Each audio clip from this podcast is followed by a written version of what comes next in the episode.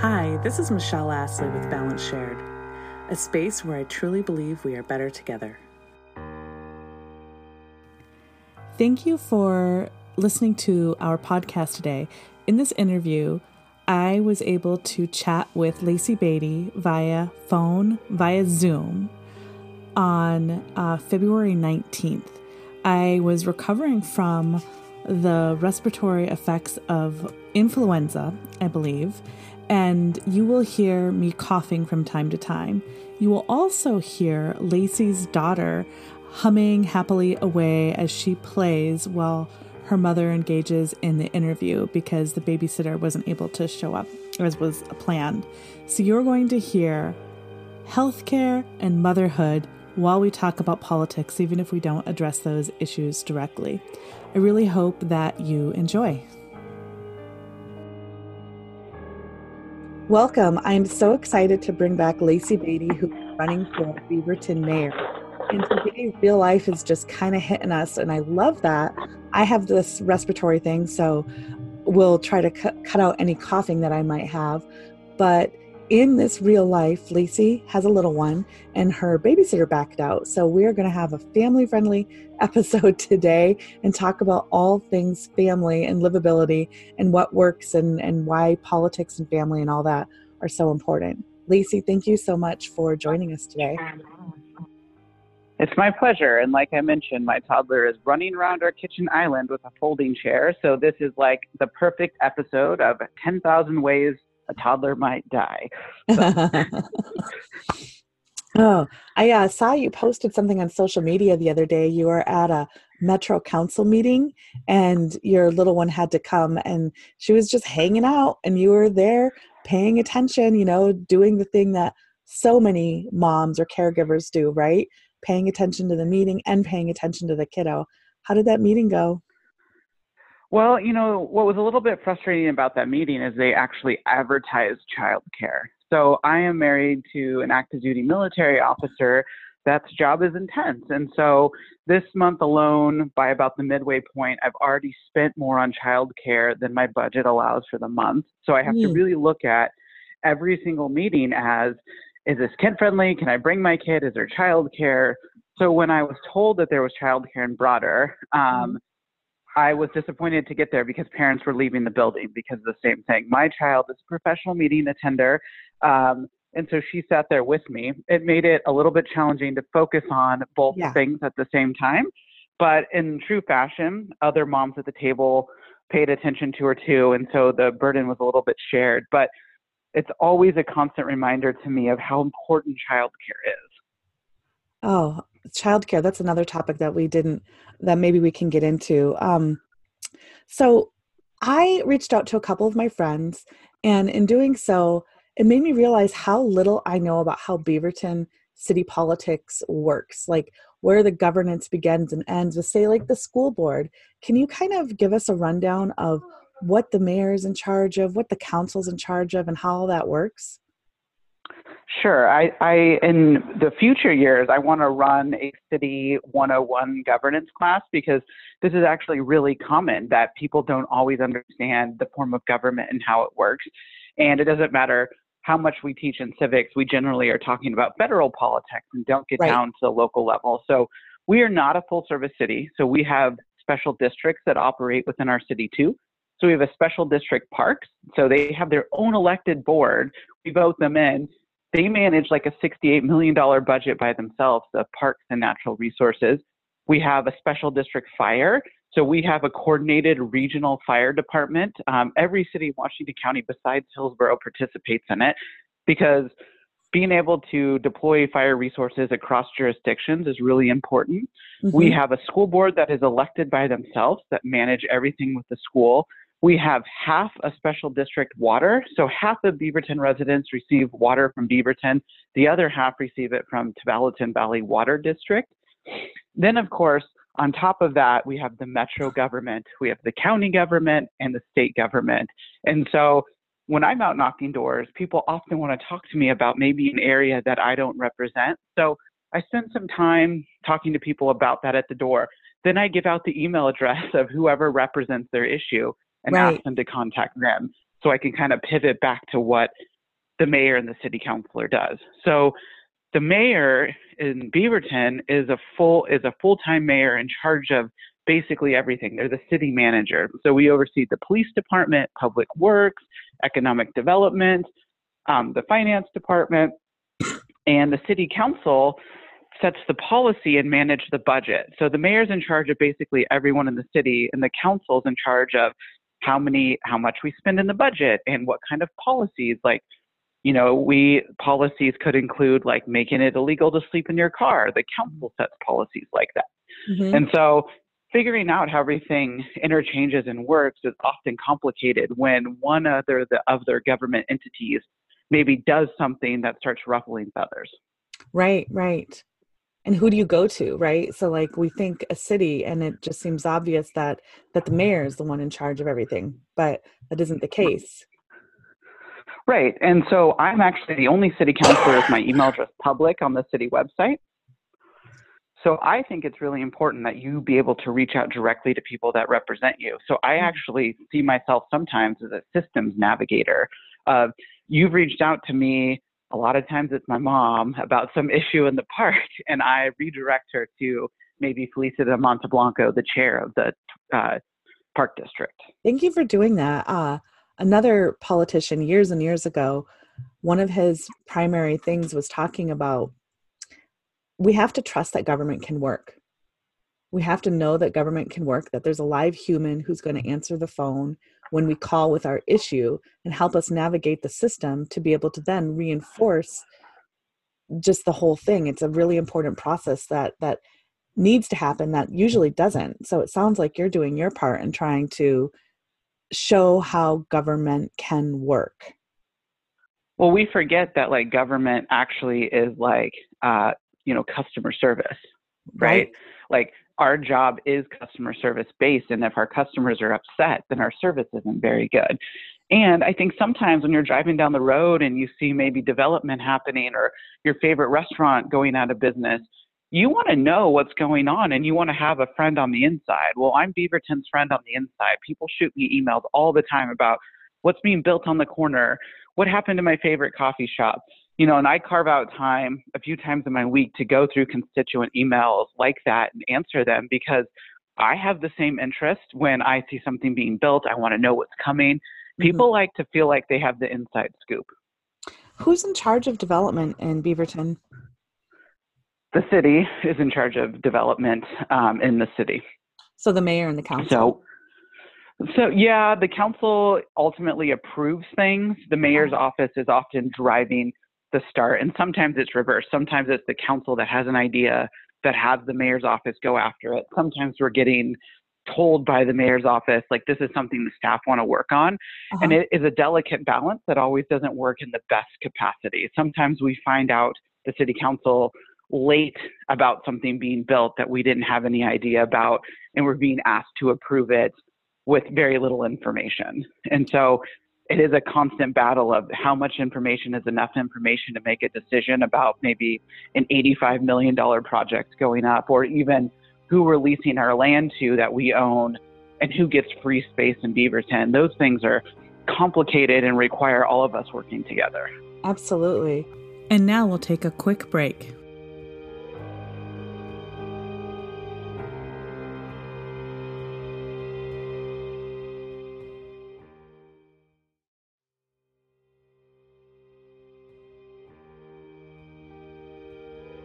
Welcome back. We resume our conversation with development leading into how the city runs and so much more. So, here in Portland, and you can read stories about this in other places, you know, we see development happening and it's not always clear like who's in charge of it. And the first thing we notice is like, you know, kind of like you were saying previously, you know, our our coffee sh- our favorite coffee shop is gone or all of a sudden parking is really crazy uh, and and we want to know what's happened. So development is such an interesting thing for cities so like can you kind of walk us through well first first um can you share your experience with how development works or doesn't work well in beaverton? Sure. So when i was running for office six years ago, I would go to city council meetings and hear the council talking about like the utopian future of the millennial living in high rise buildings uh, and not needing car for public transport. And so we could build more density because everyone's going to be walking and, and riding the bus and everything like that. The reality is not every millennial is like that like we're, right? We're not like this monolithic group of people that own you know three pairs of pants and live in a tiny building. The reality is people come to the northwest in particular for their athletic adventure right like we have a three car garage full of kayaks and motorcycles and mountain bikes and snowshoes and skis i can't live in a one bedroom apartment with my kid and my husband and all of our outdoor gear but what people often don't realize is that how like student loan debt is like crippling millennials. And so they often live in smaller places because that's what they can afford.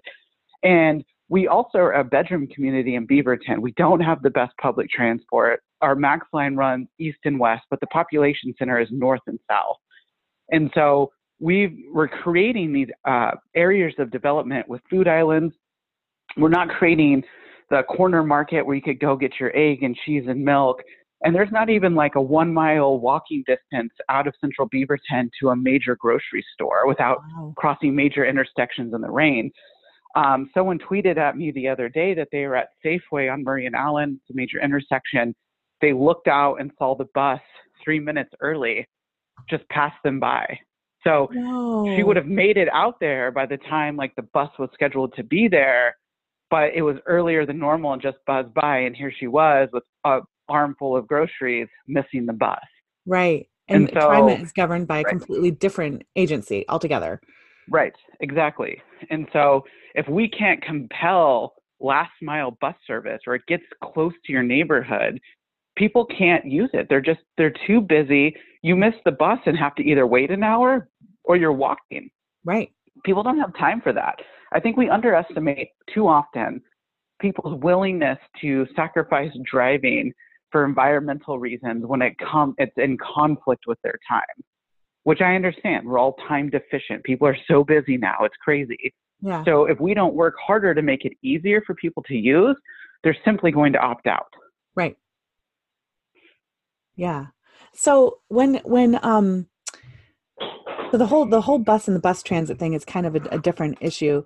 Um, right. Looking at you know these out of sync high rises that don't necessarily match the average need of the person. Like how how does that who where's the vision? Where's the planning? Like you know, and here in Portland especially, I see like they didn't think about parking again and you know and just like you were saying you know we, we come here because we want to go to the ocean we want to go to the right. mountain those things are 90 minute drives away minimum from where we're located. And we don't have a super fast train that's going to get us to either of those locations. And so usually we're hmm. driving. Sometimes we rent cars, well, we have to store them someplace. Right. I do think people are thinking about it. I just don't mm-hmm. think they're thinking about it correctly. So oh. they've limited in, uh, for example, um, in Washington County in Beaverton, when we're building affordable housing, they're only building 0.75 car spaces for every unit. Oh. And so they're relying on multiple people in the building not driving to make up for the fact that maybe one house has one or two cars in it. But in struggling dual working families, we're getting they're getting pushed further and further out from uh, uh, operation centers people have to have cars to get to work. Yeah. And so when people talk to me about how terrible the transportation system is in Beaverton, I talk to them about affordable housing. And it's hard for people to get the dot, dot, dot. But like my sister, for example, lived in an apartment by Nike off of Murray and Walker. Yeah. And her rent more than doubled. And so she was riding her bike to work at Elmer's down the road and then was forced to move further away from the population center and is now driving into the same work. Uh-huh. But now we're putting pressure on the transportation system. So right. I don't think that we should think about people that are low income and in poverty driving less. The reality is they're probably driving more. Right. And so we are building less parking because it is expensive and hoping people are just going to use public transport. And so I understand that most people think that we're not thinking. I think we are thinking. We're just not thinking the right way. Sure. So how do you influence that? Like how how do you as a politician and how do we as citizens influence that? Well, I think, um, and so development has multiple stages of like review process, right? So we have a, an appointed planning commission of community members that are looking at this. Mm-hmm. What I think we need to have influence is making sure people on those committees are reflective of the community, oh, right? Oh, sure. We have three major decision making boards uh, planning, transportation, and budget. Uh-huh. When we look at who those look like in Beaverton that are all appointed by the mayor, they're not quite reflective of what the community looks like. if we want to have, right.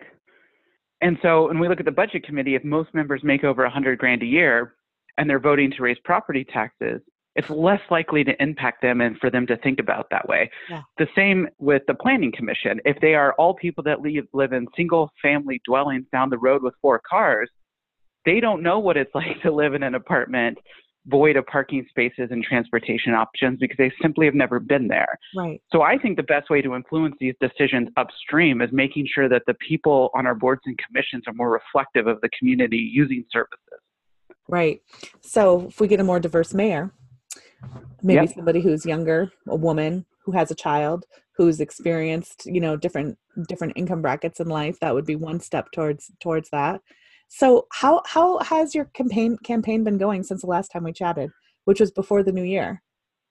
Yeah. So when I was in the army and I was deployed in Iraq, we used to play this song Manic Monday every day because it just it didn't matter what was happening, things were manic and crazy and it felt like Groundhog Day. Yeah. It's a lot like campaigning. So mm. I wake up every day at 4:30. I work out. That's really important to me as an athlete and a mm-hmm. prior military person taking care of myself physically is something really important to me. And then I knock doors for hours and hours. I've knocked over 5,000 doors in this campaign so far. Wow. And if you've never knocked doors in a campaign, it's important to know it takes about two hours to do 50 doors. Sure. So to give you a little bit of like perspective on how many hours I'm out there, usually between four and six hours a day, bad weather and all, pouring yeah. rain, um, calling people at night asking for money, the worst part of campaigning, sure. uh, and I have to make a lot of phone calls because the majority of the donations to my campaign are between 25 and 50 dollars, which right. is very reflective of the community. But my opponent is getting, you know, five thousand dollar checks from developers, and so I have to spend a lot of time on the phone to even match remotely what he's able to bring in. So I've had to rely a lot on other moms uh, helping me do things pro bono. Like I have a friend doing a lot of my design work on my mailers and rack cards that someone else will have to pay for. I have another mom friend working as my treasurer, so I don't have to pay someone a percentage of all the money I bring in to report because we have to report in Oregon every penny given to a campaign. Sure. Um, I have another friend because my husband was gone this whole last month. That's like, I can't knock doors. I hate talking to people. I don't have any money to give you, but can I watch your daughter so you right. can go out and do these things? And so she's been taking my daughter on Saturdays with her kids to basketball camp. She's not old enough, but she's literally watching my kid while her kids are playing basketball so I can go out and do this work. Oh, campaigning while female is different. Yeah. It's a village. Yep. Um so how remind me again the date of the primary. It's May 19th. May 19th. So exactly 3 months from now. Yep. Uh if people want to support you in your door knocking, where should they go? They should go to my website, beattyforbeaverton.com, and shoot me an email. Um, even if you want to uh, just support me while I'm there's a mobile app that I use that helps me target voters, oh, uh, but it's kind of time consuming for me to look at the information in the app, try to figure out the next house I'm going to. So when someone helps me by doing that piece, by directing me, uh-huh. I can focus on delivering the message at the door and not and I could speed up almost by 50% sometimes so I could get the same amount of doors or double the amount of doors in the same amount of time as someone staffing and helping me. And that's a great area for somebody that maybe doesn't feel comfortable talking to someone directly. Right. Also as a woman, it's challenging to be out by myself for the safety factor, you know, like I have a lot of I don't go into a yard that has a fence that might close behind me. Right. Um, and so I have to think about that stuff. And when I was talking to my husband about it, he's like, I don't understand. Like, just go knock on the door. I'm like, well, I don't know what's on the other side. Could be a dog, could be, you know, an unsafe situation. But it's just, so for me, it's safety. It's also lonely to be out five or six hours a day. So Yeah. That's a really easy way to help a candidate. Right. And then to be that support. I'm so glad you mentioned safety. Safety is such an interesting thing.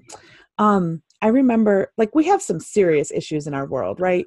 There's sex trafficking, there's, you know, we see things all the time. There's, you know, petty theft, there's stupid acts of vandalism that that can, you know, totally hinder your day. But when I look at crime statistics, and I was just kind of taking a peek at Beaverton crime statistics, they don't seem that they're that actually changed from even just a couple years ago. But our perceptions of crime are are different. Like, um, my husband works at TriMet, and he um, is like in the buses, right? He he fixes and he started with cleaning the buses, and he observed that when a bus driver kept his area clean, the rest of the bus was cleaner. And so, so huh. I share that because sometimes when our cities start to look a certain way, we think that things aren't necessarily as they seem. You, do you follow what I'm saying? I do. And I also think that we're a much more interconnected community than we used to be through like apps like Nextdoor. So yeah. if somebody witnesses something that they might view as sketchy, they're putting it on Nextdoor and blasting it out to their community. I mean, for example, my husband and I were canvassing in a really nice neighborhood in Beaverton on Sunday, and someone called the police on us and put it on Nextdoor that they didn't know what we were out there doing, and we were like, and I'm wearing like Nike running pants. I mean, I could fit. I could have just been out on a walk in the neighborhood, and I think God you know, I've had this happen to friends that are black and canvassing, uh, yeah. uh, and it didn't end well. but because I was white, it ended well. Um, but th- that, and I was like, hey, man, take this off of Nextdoor. She's like, well, this is sketchy. And I said, I'm an elected official canvassing for democracy in your neighborhood. And she still called the police because she didn't believe me. And so I think sometimes because of apps like that, yeah. people are just aware of minor crimes happening and then painting a broad stroke brush of everything happening. Mm. So, being really great critical thinkers and building community are part of campaigning, but also kind of separate of that as well. Um, how do you think we should address those things? I think awareness and sometimes looking at the source, right? A lot of our community is educated and you know, you are taught to be a critical thinker and look at information as true or not true. We are living in an unprecedented time in which we are doubting media, doubting uh, coverage of certain events. And so I always tell people take a step back and like think, how's your neighborhood really changed? Right. Are you concerned because there's a homeless man sleeping in a car and you just think homeless people do drugs and are child molesters. Right. Because there's this real dot, dot, dot connection for people for some reason with if you are homeless, something is wrong and therefore crime is happening. Right. When in reality, the average American, right. Yeah. Exactly. Most Americans can't withstand a $500 expense, unexpected expense, without going into debt or borrowing it. And if you don't have someone to borrow it from, you are one accident away from losing your house. Right. You're probably not a child molester, and there's probably not drug addiction happening. Right. Uh, so fascinating. Um, my I'm my cold is kind of affecting my brain. I want to see That's more okay. women in in in in policy making, and I really want to see more people with different perspectives and policy making, which is one reason i'm so thankful to be able to chat with you about your role and and you know you're younger you have a lot of energy which i just love so much. Um we touched on this a little bit in our previous interview but i really want to check in with that again. How did you get support to be able to run? Like initially so i uh, well my first campaign uh, i won kind of by brute strength. I read a lot of books from the library. I know that sounds weird, but my husband and I both did like how to win, how Barack Obama won his campaign kind of thing. Uh-huh. Um, but I've gotten, I got a lot of support from other electeds, like, you know, maybe helping me not repeat some of the same mistakes. Or sometimes you're like, this right. seems like a really good idea. Mm-hmm. I should spend money on robocalls to call everyone. In reality, right? no one wants a robocall. Right. And so you just need like and I am not a big fan of the word mentorship because the majority of women running for office are equally or more educated than I, come from a very different life perspective than I, they don't need my mentorship, they need my sponsorship. They need me to get them into rooms they don't have access to because everything in politics is about access. Uh-huh. Access to information, access to spaces, access to donors. And women, we have to do better of like, you know, I make an effort that my husband doesn't go to every political event with me by design. I bring other women with me. If I'm going to an expensive fundraiser um, that I have two tickets for, Ian goes to a couple a year with me, but by and large, I look in my circle of anyone thinking about running for office and going, Do you want to be my date to this event? Right, right. And right. just giving people the opportunity to get in spaces and make and build those relationships is some mm-hmm. of the most important work we can do for the average citizen where how should they get more involved? You know just think your average mom probably not interested in running for office but certainly interested in the lack of parking or you know how the schools work or whatever uh, so how, how could they get more involved in, in politics to know what's going on and how to influence their local area? Specifically well, i think the number one important thing mm-hmm. is voting. Yeah. We even though we vote by mail may elections which is when you decide who your school board member is, who your mayor is, who your town council is, are chosen in May. So I recently looked at the amount of women voting in Beaverton that vote in uh, presidential primaries, but not generals. It's mm. staggering. There's more people that vote, obviously, in presidential primaries, and three months earlier, all the decision makers about everything that, like, about your schools and water and infrastructure are all being decided three months ago. And so, how do we make it normal to talk to people about voting? Mm-hmm.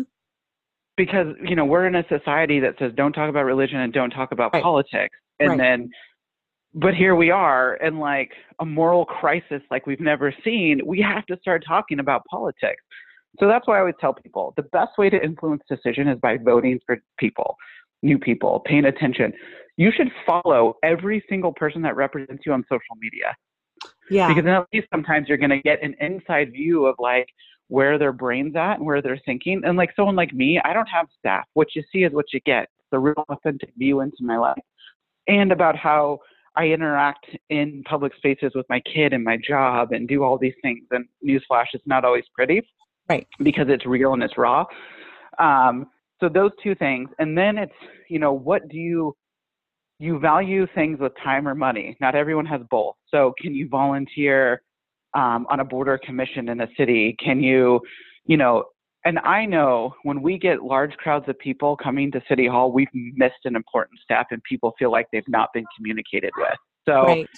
we, communication works both ways sometimes. If you see something bubbling up that doesn't seem right, you should reach out, you're actively reach out to politicians. Local politicians like me are easy to find. My right. neighbor just dropped the box off at my house because it got misdelivered to her house. And she's like, can't wait to get the future mayor's mail, you know? Right, right. So if people have issues with, like, say, the school board, like, we'd want to have them get in touch with the school board directly you know so when buses change or boundaries change it's the school board that's going to deal with that not necessarily the mayor or council Right. I mean, you could reach out to me and I can help put you in contact with those people. Yeah. But the other thing is we need to look at the school board because they've not had any competitive races in some time. So if you don't like the decisions being made by the school board, uh-huh. Elections are coming up in 2021. Like let's put our collective power. Like maybe you're not the mom that's going to run, but maybe you know someone. Women have to be asked to run almost all the time right. like and say you can do this. Right. The thing is is we have to make public service accessible. We have to have childcare. We have to pay a stipend so people can um, afford to do this work. Right. most of it is by and large is volunteer based but i spend a lot of money having someone watch my kids so i could go participate. And so how do we remove the barriers so we don't feel guilty all the time? Yeah. Oh wow. Um, I think we're at about our 30 minutes. It's hard to say okay. with the audio and whatnot cutting out, but sure. we'll go uh, for, with that. Um, I want to have more conversations with you because all of these topics are so, so, so important. And uh, yeah, so Lacey, thank you so much for for joining us today. So you, we need people to go check out your website, Beatty for Beaverton. We need people to vote in the May primary, May 19th. So the ballots will come out probably um, a, a, month before, like right around tax day, is when the ballots and the voter pamphlets and things will start trickling out. And if you've got an issue, run for office. Right. And what? I would be remiss if I didn't offer up one more thing. So, Please. my really good friend started a nonprofit called Politicit they will pay for your childcare expenses for you to participate in public things like in a PTA meeting or a city council meeting. And they recently went big swinging for the Nevada primaries and are now helping families in Nevada get to be able to go participate. And so it's a Oregon-based company. It's called Politisit. If your um, barrier to participating is childcare, this is one of the best ways. And you should, when you post this interview, you should link to them too. They'd be really Definitely. appreciative of it. And they're doing some really cool things. Yeah, absolutely. I am so grateful for you to be being in that and being in being a, a, a younger woman in this race, a mother, and just changing the topics of how we talk about engagement in politics, the ideas we need to share, and the barriers we need to remove so that we can really co create a future we're all proud of. Thank you for doing this work. My pleasure.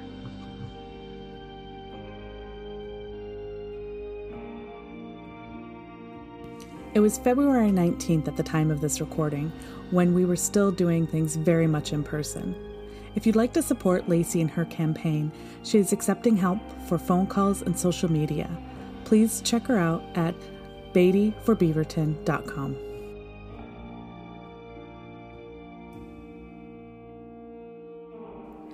hope you enjoyed today's episode. If you liked what you've heard, please subscribe. And while you're in the giving spirit, leave us a review on whatever platform you use, especially Apple Podcasts. That will help this message of Better Together get to those who want to hear it. Thank you so much for listening to our podcast today. This is Michelle Astley with Balance Shared, a space where I truly believe we are better together.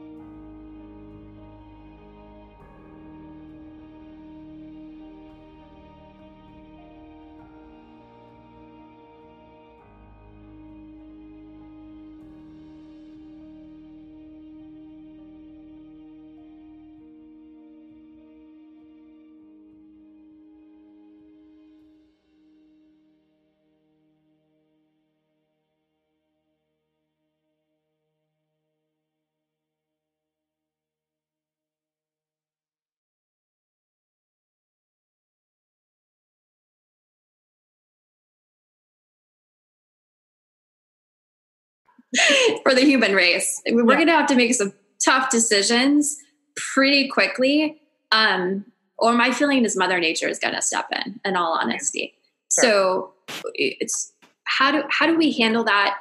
And I think that's through greater awareness and a higher level of consciousness, mm-hmm. um, and love, love, kindness. That is the key to this greater elevated state of conscious conscious awareness. So when you talk about, you know, my daughter being my age and what that world looks like, my ideal vision is that one connected human race um, that has, through a higher level of consciousness and awareness, developed scientific um,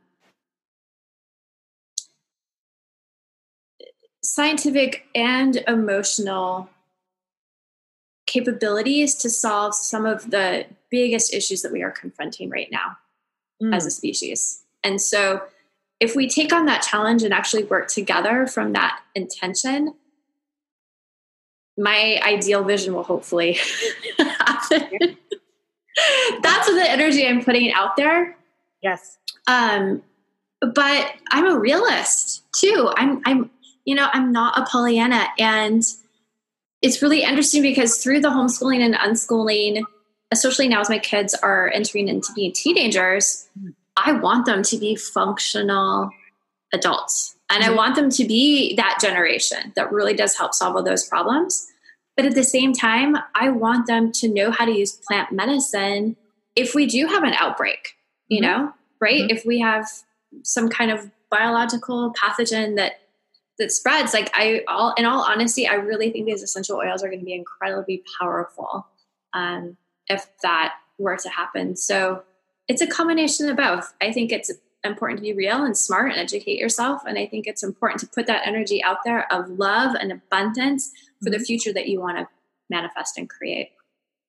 So i imagine the the sort of daily rituals we touched on help ground you and keep you tethered to that love and abundance. And so that whatever comes up because we were sort of talking about um, on the break and a little bit i think in our conversation uh, you know what so operating in joy. So if, if you take being present and flow and connected and like that as your your as a guideline like when we operate in, in, in joy we're operating at our best selves. So what can we do to operate as our best selves? What's a top five thing you would tell a new oil user to do to stay aligned with love and abundance to live in joy? Gosh, what a great question. I have to think about that. Okay.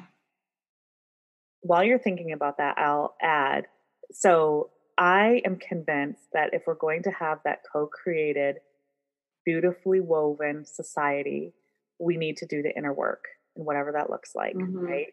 and uh, and it's going to be different for different people, but so that we each have our own kind of awakening. And what I love about these essential oils is just like you described, they're these beautiful partners that just kind of gently walk you through. So, like if you are of the Christian belief, a common thing is uh, people like to say, "Well, Jesus walks with you, and when you're having a trouble, then He'll carry you." Right? And I think mm-hmm. of all of these things together, similar, whether you call it universe, source, whatever. And the oils are a tool to help be that, to help carry you when you go through a rough time. So, if our goal is this beautiful co created future, and we need to start now and shoring up ourselves, what is the top five steps that you would give a new oil user in getting aligned with their truth? Yes. Ah, so good. And this is such a funny question too, because like some of them are really solid, like the the answers that are that are coming from me right now, and some will probably change if you ask me that question like a week or a month or a year from now. Absolutely. So yeah. We're intuitively driven here. Yes. So in this moment, I would say, and for a new oil user, I mean, I would honestly start with like one or two things because just just like the whole idea of using essential oils can be pretty foreign to somebody that is maybe used to more mainstream mm-hmm. type mm-hmm. medical stuff. So uh, I would say have a bottle of frankincense and balance on your nightstand mm. to make it super easy, right? So one drop of frankincense under your tongue in the morning. And then before you get out of bed, or you can go to bed and go to the bathroom, but then come back and put a few drops of balance on the soles of your feet mm-hmm. and give yourself 30 seconds to just set an intention for the day and feel gratitude for the fact that you are breathing. Oh, I love that. That you are here, you woke up. No matter what's going on in your life, no matter what chaos you may be experiencing, that you are present. You are here in this mm-hmm. life. And that is such a gift first and foremost. And so feel when you start the day with gratitude, it sets the tone for the entire rest of the day, right? And when you combine that with essential oils like frankincense and balance, balance is such a beautiful oil in that it grounds you into your space. You're activating the pressure points in the soles of your feet and giving yourself a little bit of self love and attention, right? Because mm-hmm. how much, how many of us, especially as young mothers, are either woken up early from our with our kids. Mm-hmm. It's like bam, start the day. You're already in catch up mode. Mm-hmm. From the instant you woke up, you are playing catch up. Mm-hmm. And when your day starts out like that, that sets the tone for your emotions and your mood. When you feel like you're in catch up mode all day, it's a race you will never win. Mm-hmm.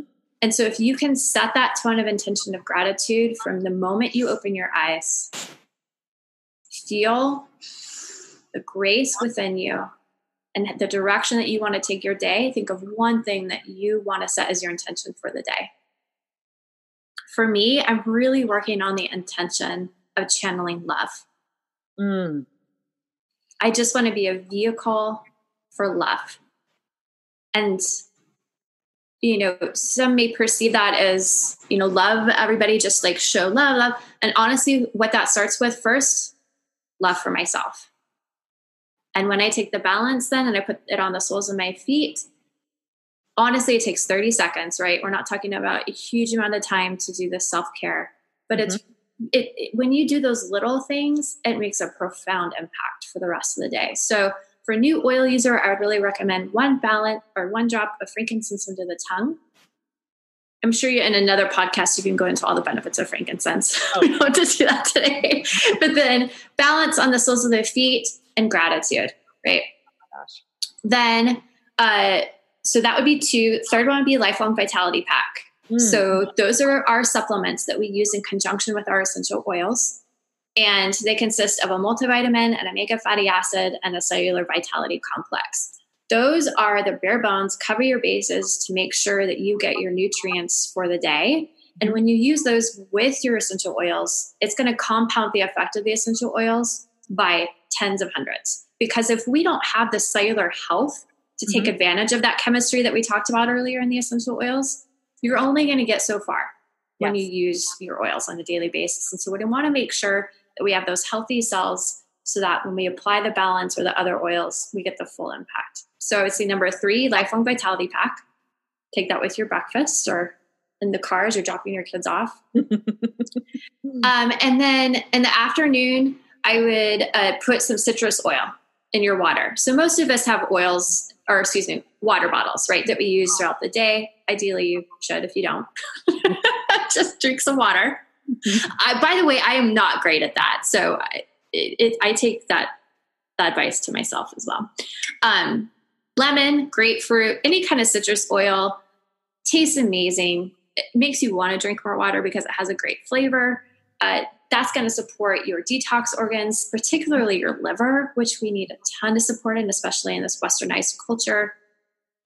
If you find yourself dealing with anger issues or frustration, uh, or if you when you get triggered, if your go-to defense mechanism is anger, mm. put some citrus oils in your water. Right? That's going to help a lot. I promise you, both on a physical level, but also on an emotional, spiritual level. So, citrus in your water, that's number four. And number five, put a calming oil in your diffuser at night. Hmm. Those would be my top five right now. Um, I'm sticking to them. That's awesome. Oh my gosh. We have no more time. We have gone over, um, way over. And this is going to be fantastic and wonderful. And thank you so much. And we could have so many conversations. I hope you're up for it. so, of course. Anytime. This was amazing. Thank you so much, Michelle. Oh, you're welcome. Thank you. I hope you enjoyed today's episode. If you liked what you've heard, please subscribe. And while you're in the giving spirit, leave us a review on whatever platform you use, especially Apple Podcasts. That will help this message of Better Together get to those who want to hear it. Thank you so much for listening to our podcast today. This is Michelle Astley with Balance Shared, a space where I truly believe we are better together.